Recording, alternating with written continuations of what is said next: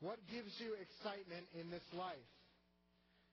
What thrills you and captivates your heart day by day? Where do you find your joy in this life? For many of us, the NFL season is coming up come September. Uh, many of us are probably greatly anticipating hearing if we're going to have games starting right in September.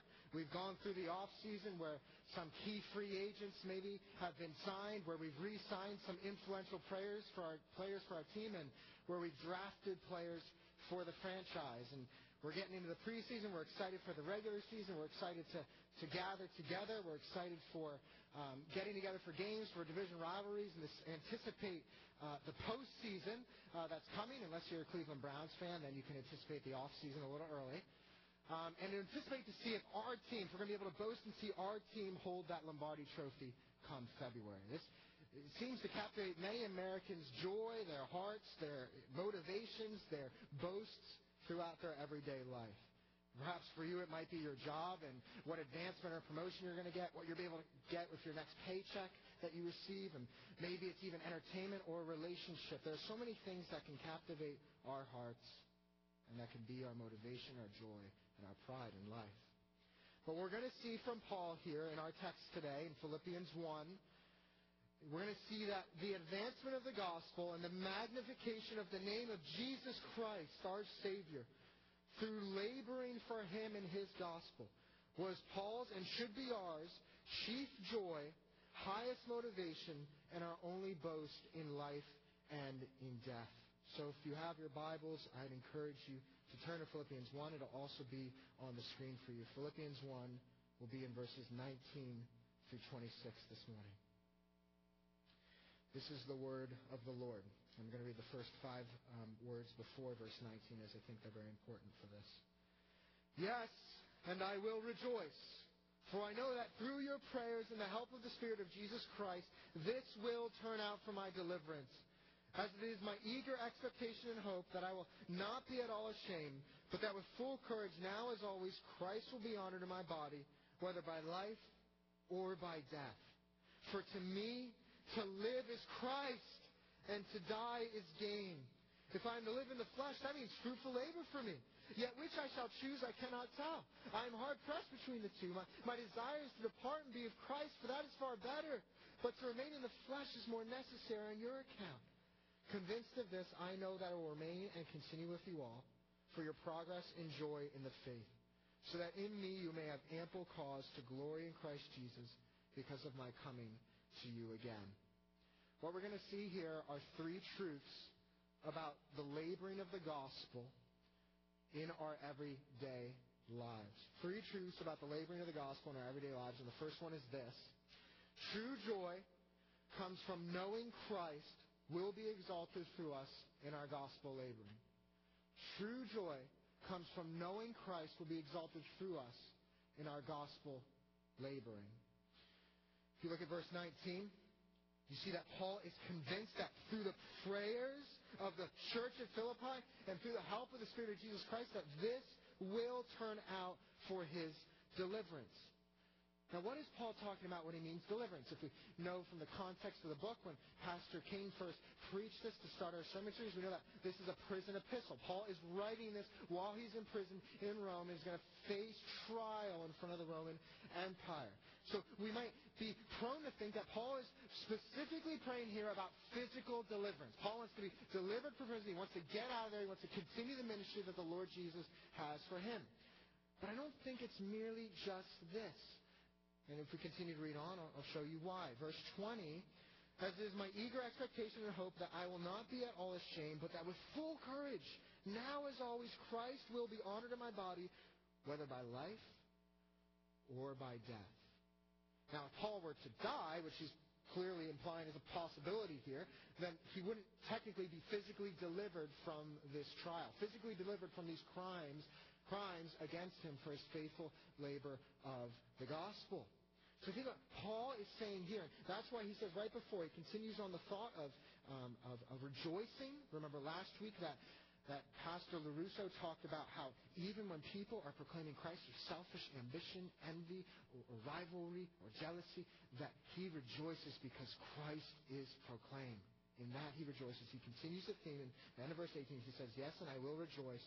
I think he's rejoicing, and his joy is found in the fact that God is going to deliver him for the opportunity and the courage to speak the gospel of Jesus.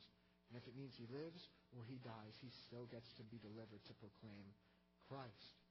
But before we continue on on that, how does this happen? How does Paul get the courage? Well, he sees two influential things in that. And he thinks, and first and foremost, that it's through the church at Philippi's prayers, through the Philippians' prayers. In verse 5 back in the text, when Pastor Crane preached, we, we know that he talked about how we uh, are in a partnership of the gospel together as a church here at Cedar Crest. And same with the church at Philippi. They were in a partnership of the gospel with Paul. And a very key and pivotal part of partnering together in the gospel is our prayer is us praying together. I, am always amazed when I think about how um, Jesus ascended into heaven. In that moment, the first thing that the disciples do, and after gazing into heaven, the first thing to do is they don't strategize and think about, well, when the Holy Spirit comes, how should we do this? They don't go on the whiteboard and start writing out plans. They don't form a committee. The first thing they do is they go into the upper room, and they, set the text says in Acts 1.14, they devoted themselves to prayer. Why? Because they realized that it wasn't in them to cause change in people's heart. It wasn't in them to bring the gospel and advance it forward. Yes, they'd be used as agents, but they're not the ones doing the work. It's God who's going to do it. When we pray, we're declaring that we're dependent on God. I love what John Piper says when he says, a lack of prayer is our declaration of independence. Where we're pretty much communicating by our lack of prayer that we don't need God in our labors. We don't need God in our lives. But we know that, you know, we go to God in prayer for our unsaved family member, our friend, or coworker, because we're saying to God, God, I depend on you. I cannot save this family member, or friend, or coworker of mine. Only you can do that. I'm depending on you to save them. Or when we're going through a trial or a suffering, we're saying, God, I can't endure this on my own. I can't do this on my own strength. I need your help. I'm depending on you. Brothers and sisters, are we dependent on God in prayer for our gospel laboring?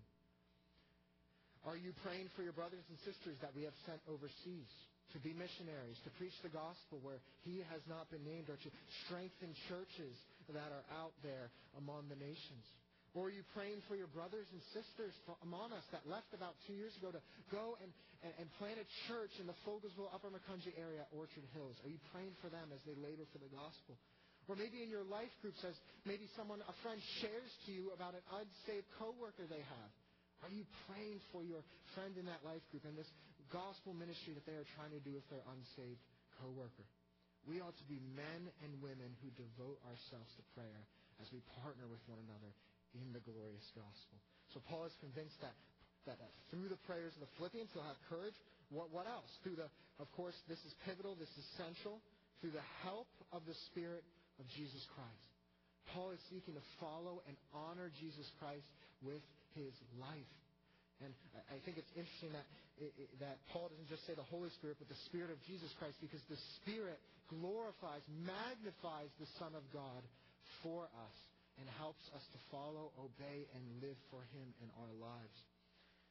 In a short application from this, uh, we know that the Spirit uh, works through what's called the disciplines, the means of grace, some of the pivotal things, uh, means of grace in our lives are the Word of God that He's inspired, the prayer we just talked about, us gathering as one in the Spirit, as a body of believers. I really hope that uh, during this time you have an even more fervent passion to be together with one another.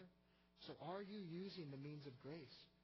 Are you spending time with your Lord in the Spirit-inspired Word of God? Do you have a time set aside just be there alone with God and listen to Him? The same thing as Jesus uh, went to a desolate place to pray in the Gospels very often. Do you go away to a desolate place? Do you have time spent in prayer? And do you gather with the people of God? Do you make that a priority? If we're not filled with the Spirit, we cannot be empowered for this gospel ministry. And Paul makes that very apparent here. So he uses these two things, prayer, he lists these two things, prayer and the help of the Spirit, to give him what we see is courage that Christ will be honored in his body, whether by life or by death? How would Christ be exalted through him? Well, if by life he would have the opportunity to continue to proclaim the gospel to places where the gospel had not been gone. He'd have the opportunity to go back to the church at Philippi and help strengthen them for their progress in the joy of the faith.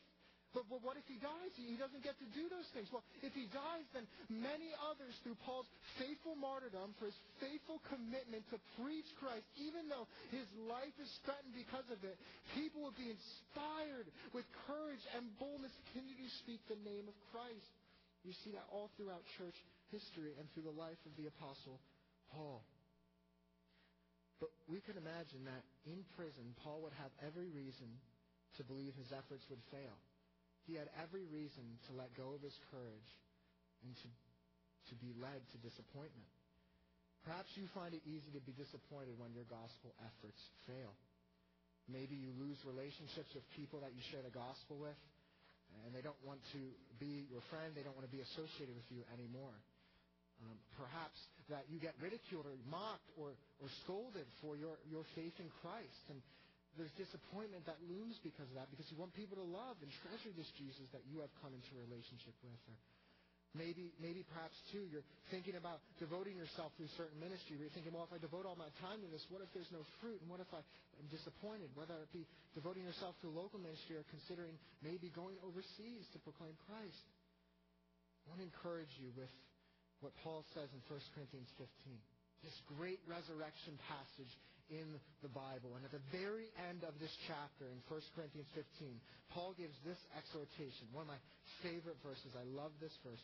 Paul says, Therefore, because of the resurrected Christ, because death and sin have been defeated, therefore, my beloved brothers and sisters, be steadfast, immovable, always abounding in the work of the Lord, knowing that in Jesus Christ your labor is never in vain that every purpose, every aim, every ambition for the sake of the gospel going out, you sharing with your family members, your coworkers, you pursuing a certain ministry, maybe you being called to go overseas, if you do that in the name of Jesus, your labor's not in vain. It's not wasted, brothers and sisters.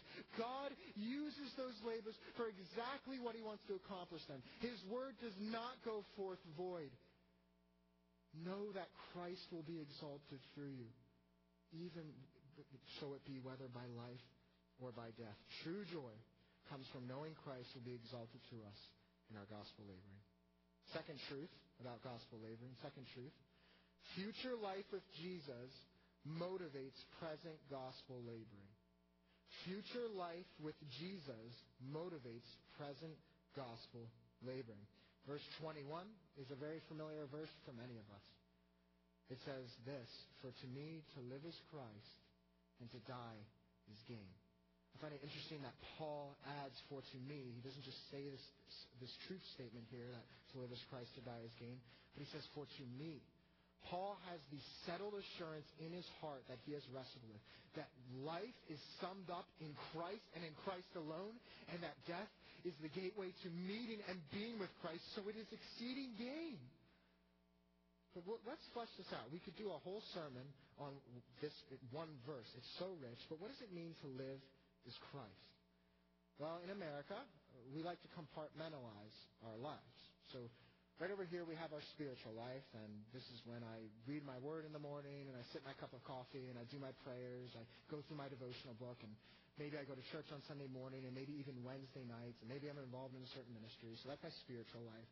And then, of course, we have our family life where we eat dinner together, we go on vacation, we maybe do weekend trips, we play board games together, uh, you know, spend time with your spouse, you know, after the kids go to bed. Not me because I'm single, but that's a family life. Work life, um, perhaps you go to your job 8 to 4, 9 to 5. Maybe you work night shift and you know, you're focused on that. And maybe your job is something where uh, you, know, you only have to be focused in that time frame. Um, uh, but maybe also it consumes, you know, the rest of your life too, and you start thinking about it. But you have your work life here, then your recreational life, and then sports life, academic life. You could keep going on and on and on. And I think in America we like to very much compartmentalize things. But I'm sure you may know, brothers and sisters, that is not biblical Christianity. Christ owns every single part of our lives. Our family, our work, our jobs, our academics, our pursuits in life, it is all to be centered in Christ and His glory and His fame. Christ plus anything equals nothing, no matter what you add to the coin. Now, that doesn't mean that family and jobs and all of these other things are bad things. No, they're great things that God has gifted us with. But what if God were to take one of those things out of your life? Where would your focus, where would your aim, where would your joy be? Would it be hard? Would it be filled with excruciating pain if, say, you lost someone close to you that you dearly love? Absolutely. Absolutely. But would you continue to keep your gaze fixed upon Jesus Christ? Would you continue to have your joy in Him and continue to move forward with what He has for you and know that life is summed up in Christ and He will be your portion and your cup? So to live is Christ. And then says Paul, so he says to die is gain. I think two, two things that, that are summed up in this that Paul is alluding to. One, based on the previous verse, that Christ will be glorified through Paul's death. There will be gain. Christ will receive glory through the faithful testimony of the gospel of Paul or of any of us when we die for the sake of Christ. And second, Paul gets to be with Christ. That's the most glorious future that we have to cling to. That's the greatest hope that we have, that we have this uh, true reality for us in Christ, that one day we will be with Him, worshiping Him, adoring Him, bowing before Him for all eternity. This doesn't get any greater than that. Dying is exceeding infinite gain for the Christian. And that leads Paul to go through this difficult tension that we see in verses 22 through 24, which I'll read for you. If I am to live in the flesh, that means fruitful labor for me. Yet which I shall choose, I, I cannot tell. I am hard pressed between the two. My, my desire is to depart and be with Christ, for that is far better, but to remain in the flesh is also more necessary on your account. So Paul has this tension where he's like, all right, living in the flesh, fruitful labor. Uh, but, but, but, but being with Christ, that's far better. And this causes him, I think, we see, I want to define these two, um, but I think these two will enhance one another. But first we see to living in the flesh equals fruitful labor. Um, brothers and sisters, no matter how maybe unskilled you think you are, or maybe not as competent in speech, know this God is the one who does the change of people's heart. And for every single person in Christ, He has fruitful work for you. This is His desire for you, that you would you would follow him faithfully and that he would do the results. Philippians 1 6 shows us this truth. Remember, uh, Pastor Adam preached this and when Paul says, And I am sure of this, that he who began a good work in you will bring it to completion at the day of Jesus Christ. One of those good works that he's going to grow in you and bring to completion is your love for the gospel, your desire to share Christ in his gospel. So this is a wonderful thing. Like I get to share about Christ, but at the same time, this Christ that I'm sharing about is the same Christ that I want to be with. So Paul says departing and being with Christ is far better. It's kind of like when you you have a job, you really like it, maybe you've worked in it for a while, you really enjoy uh, your coworkers that you work with, but you also have retirement in store, and well, that seems far better to me because then I don't have to work. Like they're both super great. Well, as a Christian, you have this wonderful duty, this labor, to be able to proclaim Christ in your everyday life. It's the greatest work to be a part of. And greater retirement plan, so to speak. This, this, this reality that we get to be with Christ in heaven forever, worshiping Him, seeing and beholding Him. And I think these two things enhance one another. I think when we look towards the future eternity, and we set our hope on that, it'll actually motivate us for present gospel laboring. Christian, remember, this is not your home. This place here on planet Earth is a place that God has put us in, but we're sojourners, we're exiles, as Peter says. It is not really truly where we belong. Our hearts long for something even greater. That's being with Christ. And that's why we're here on this home, to point others towards Jesus and to where they can have an eternal abode with the God who created them and the Savior who died for people like them. So, for example, um, faithful service to Christ and proclaiming Christ reaps eternal rewards. Um, this past week, I ordered a pair of running shoes, and I ran three times this week. Yay! Check up with me in two weeks and see if I continue. Uh, but as I started doing it, I realized, wow, this is why I wasn't running in the first place. This is terrible. Like, I'm short of breath, my knees hurt, my feet hurt, and honestly, like running is boring. Like running is so tedious. I, I don't know what provokes someone to say, hey, would you like to do 26.2 miles of this? Like, who wants to run a marathon? Like, that sounds terrible. But I think for most people, there's some of you that are unique and might like that, but I think for most of us, the reason that we might do an activity like running is not because running is so blissfully joyful, but because of the results that are reaped from that. Uh, that because of running, we have a healthier, a stronger, a more fit, more energetic body as a result. In the same way, when we labor for Christ, I don't think Paul was saying, wow, I love being in chains. I love being in this cell. This is fun. No. What gave Paul joy as he was in prison was the fact that he was working for something exceedingly greater. That he was laboring for the gospel of Jesus Christ and for people to be brought into the kingdom of heaven and have an eternal home with Jesus. The eternal rewards are worth all of our labors. So whenever you maybe ask, well, does God want me to pursue this or be a part of this? Don't say, don't ask the question. I mean, ask the question, is it worth it? And the answer will always be yes, Christ is eternally worth it. So how are you living out your work, your labor for the gospel that Christ has entrusted to you? I want to ask this question to help with this applicational point. What if you viewed every person in your life as someone that has an eternal soul? Now, that's a true statement. But what if you actually consciously like viewed that, like your your coworkers, your family members, the person on your sports team, the person in your class? What if you view them as someone who has an eternal soul? How much more motivated might you be to labor for the gospel in that person's life? When, when you realize that this person, this Billy, I just like using the name Billy. So Billy, my coworker, Billy, the guy in my class. If if, if Billy you knew was headed to one of two places, and this is, this is true. He's either headed to eternal life of Jesus Christ, where he gets to worship and adore and, and live with him for all eternity, or he lives in eternity under the just wrath and condemnation of Almighty God in hell. How much more motivated might you be as you reflect on future life with Jesus and even without Jesus how much more motivated would you be to presently labor for the gospel of Christ? So I encourage you, people in your everyday life, think about them. We have those five for new life cards. Maybe you go back to that. Maybe you haven't filled one out. Um, you can go on our website and, and access that. I encourage you. People in your life consciously think, who can I labor for with this glorious gospel that God has saved me with? Future life of Jesus motivates present gospel laboring. And third truth, Third truth, our only boast should be in Jesus Christ in our gospel laboring. Our only boast should be in Jesus Christ in our gospel laboring. Verse 25, Paul says this. Convinced of this, convinced that you will remain in the flesh, I know that I will remain and continue with you all for your progress and joy in the faith. Now, I, I you know, I was studying this and I was thinking, you know, in James we see that we're supposed to not say, tomorrow I'll do this or that. So I was like, I don't know how Paul knows he's convinced. He was an apostle. Maybe he received a revelation. I, I'm not sure. But I do know this, that we can draw a lot from what he's convinced of. He's convinced that he will continue with the Philippian believers for their progress and joy in the faith. This first word, progress, shows us that none of us has truly arrived. So we'll talk about next week. All of us are called to live in a manner worthy of the gospel. All of us have sins we need to renounce and battle.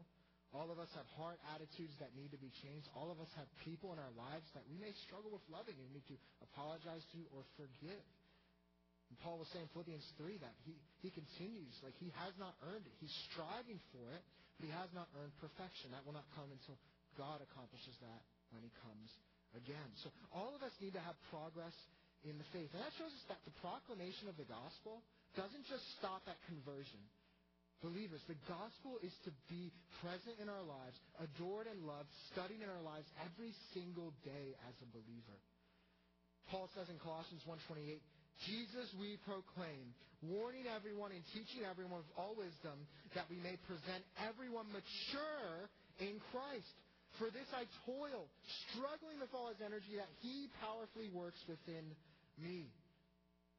Mature, our maturity in the faith is something that, as Paul says, we should toil for, we should struggle for, we should work for because God gives us the energy and the ability through the Spirit to do so. So an application here. Many of you may know Titus 2. There's this model that we see of older men to teach and disciple the younger men. Those who have been in the faith for a while, grown in a relationship with Jesus Christ, with those who haven't been, had a relationship with Jesus uh, for a very long time. And then older women are to do the same with the younger women. So those who have been in the faith, I won't call you old, but those who have been in the faith for a, a long time, uh, are you discipling others in the faith here at Cedar Crest? Are you investing in the next generation of Christians? I encourage you to take the initiative in this. Uh, to maybe, if you want to know how to get involved, or maybe you want to mentor someone, reach out to the pastoral staff, or, or ladies, reach out to Jane Hammark about mentoring or discipling a younger lady. We ought to be invested in others' progress in the faith, just as Paul was for the church at Philippi. And younger men and younger women, people like me, and, and I just want to say, um, for those more experienced in the faith, like we want you, we need you, we want you involved in our lives. But younger men and younger women, do you have the desire to be discipled? Do you want to grow and progress in the faith? Be involved. I encourage you, especially if you're a teen or you're an elementary school uh, kid watching, know that you can grow in Christ now. That you're not the future of the church. You presently are part of the church now. So be about, we all have to be about our progress in the faith. And I want to give one last application, too, to, to parents. Um, parents, you are the primary shepherds of your children. You are the ones who are going to have most involvement in their lives more than a mentor or a pastor or any other leader will. Do you desire your kids' progress and joy in the faith? It can be so tempting to find you, you temptation to prioritize your kids' progress in sports. For them to sign up for a club team, for them to sign up for you know a team at school, for them to be a part of training, to spend a lot of money invested in that. Is there anything wrong with those things inherently? No, but does that also get in the way of maybe their progress in the faith, or they're missing church on a Sunday because you're concerned about their progress in sports? Or maybe it's their progress in a certain career. Maybe maybe they want to pursue something. And you're thinking, ah, I don't know if that's sustainable. Or I don't know if that um, would really fit you well. I, I encourage you. Ask, well, is this the, what the Lord Jesus wants with their life? We ought to be about our progress in each other's faith. And parents, you have an awesome privilege to be able to raise up disciples for Jesus Christ in your home. So I just encourage you in that. And of course, this as we progress in the faith, I think Paul puts it here because we'll naturally increase in our joy then. Adam defined joy as Jesus, ourself, or others, sorry, Jesus, others, yourself. That when we keep our eyes gazed on Jesus, the object of our faith, we will increase in our joy and our satisfaction in Him. We'll be more compelled to serve others and be about discipling others and evangelizing others, and then we worry about ourselves. But why should we care about each other's progress and joy in the faith? Paul gives a very easy answer here in verse 26. That's where the so that is there for. So verse 26, so that in me you may have ample cause to glory in Christ Jesus because of my coming to you again. This is all about glorying in Christ Jesus. And actually, if you look at the um, original language and look at this word to glory, and it could also mean to boast in. And it's actually more primarily used as that. But why would we boast in something? Aren't we called as Christians to be humble? And Paul also says, hey, you may have ample cause to glory in Christ Jesus because I am coming to you again. Like, is Paul proud of himself? Is Paul bragging here? Illustration that might help. Now imagine if we had a telescope, a telescope outing at Cedar Crest, and we wanted to look at the planet of Saturn. All right, so we'd buy a very nice telescope, and we, at, in the nighttime, of course, obviously, we would um, use our telescope and magnify and look at Saturn. Now, when we're looking at Saturn, we wouldn't be making it look bigger or more grand or great than it already is. Rather, through a telescope, we're magnifying Saturn to see it for how great and grand and glorious it is. In the very same way, we as believers, as Christians, are used as agents, like a telescope for a planet. We are used as agents to glorify, to magnify Jesus Christ. To show people through the way we live, through how we engage with others and talk with others, to show people how great and awesome and glorious Jesus Christ already is. If you think that's a brilliant illustration, it's from John Piper, so I wanted to give the credit where it's due. But we as believers are called to glory in our boast in Christ. That as we live our lives, we communicate that God is the true and living God. He is the one worthy of my worship. That Jesus Christ is the only one that can save. So I ask you, brothers and sisters, do you glory in Jesus Christ, or maybe do you find a temptation to glory in your job?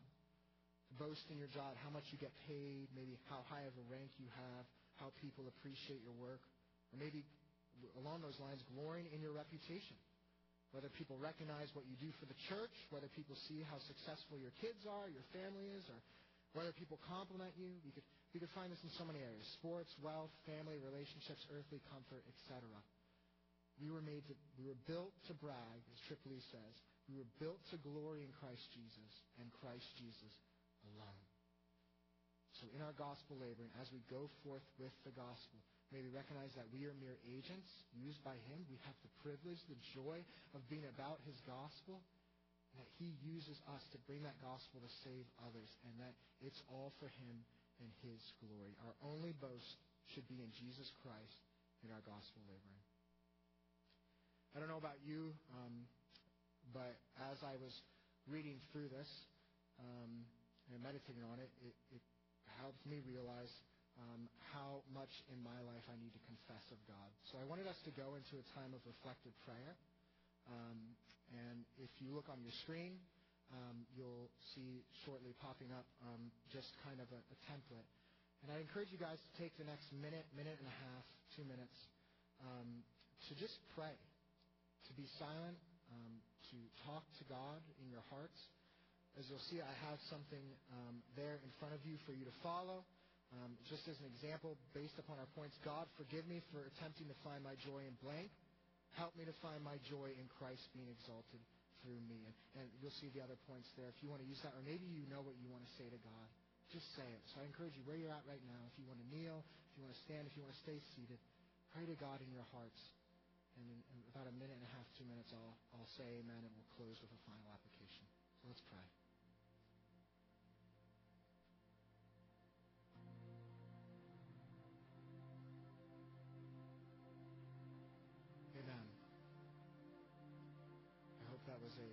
Sweet time of prayer uh, for you all in your hearts. And I encourage you to let it lead into um, not just one-time prayer, but a habit of prayer as we labor for the gospel. I'm going to close uh, with an application here. Um, you might be asking the question, um, how might I labor for the gospel? Well, I, I have a slide that will be up here um, that I want to show you um, of areas here at Cedar Crest and then in your own lives where you can labor for the gospel. And I want this, you know, this might be a time where you pray later. You, you pray throughout the week. Uh, this, you know, you can access uh, the sermon on the website and see this slide. And maybe you take a picture of it now. Maybe even pause it now and you want to pray now. I'm totally fine with that. Um, but some areas you can get involved in for laboring for the gospel. Um, and I want the Holy Spirit to work in your hearts as uh, He leads you. Number one, uh, I have on here Chad. Um, as you know, the church leadership has resolved that we, uh, as a church, would pursue the Kanembu people in Chad, that we pursue the ministry of the gospel there to a people group who has never heard the name of Jesus Christ. This is what it's all about. Whether we need people that go in that, we need people that send in that. The Holy Spirit will work as you wish, but pray about that. Secondly, I've already said it, but unsaved coworkers, family members, classmates, friends, etc., people in your spheres of life that you can labor for the gospel and that you can proclaim the gospel to. Thirdly, local outreach events at Cedar Crest. Unfortunately, due to the unforeseen circumstances, we had to cancel some, but we still plan on having some in the fall. You can stay tuned about that. Hopefully, we'll do our fall family kickoff. Hopefully, we'll do the International Students Dinner, maybe the Hope VBS in July. Um, but we will continue to have opportunities where we as a church can come together and be a light to people in our community. Different ministries in the Lehigh Valley. I won't go through all these, um, and there's many more. Uh, ESL is one I could think of. Refugees and international students that come here. Uh, I remember talking at the International Students Dinner with uh, a student who uh, I asked, "Do you feel like you've been able to make great relationships here?" And they said, "No, not really." So we have people that are coming here um, from different countries that don't feel at home here. They feel uncomfortable. And what a great way to not only teach them something they need to know, but create a relationship with them and share with them the comfort that comes from knowing Jesus Christ. And some, some more ministries on here. Push the Rock does great things with uh, after-school programs with, with kids in elementary schools where they get to share the gospel with them. You know, you have the Allentown Rescue Mission and working with homeless people providing them the, the hope of the gospel. Many opportunities that you can pray about being involved in. We, we've even had some that have uh, started a, a pr- prison ministry. There's something that you can go out and do if you have an ambition. Um, so, so know that those are those opportunities. And as I've talked about, discipleship in the church, um, that we be about each other's progress and joy in the faith. Um, be about discipling and being discipled. Christians, brothers and sisters, may we not lose heart. We have the best work, the best labor in the world of being able to labor for the beautiful gospel of grace and an even better retirement plan, a better future reality to look forward to when we spend eternity with our matchless Savior, Jesus Christ. Would you pray with me? Father, we do not consider our lives of any value, nor as precious to ourselves. But Father, I pray that if only we may finish our course in the ministry that we receive from the Lord Jesus and the ways that you've given to us, that you would help us to testify to the gospel of the grace of God. Father, help us to echo Paul and to say for us to live as Christ and to die as gain. I pray these things in Christ's name. Amen.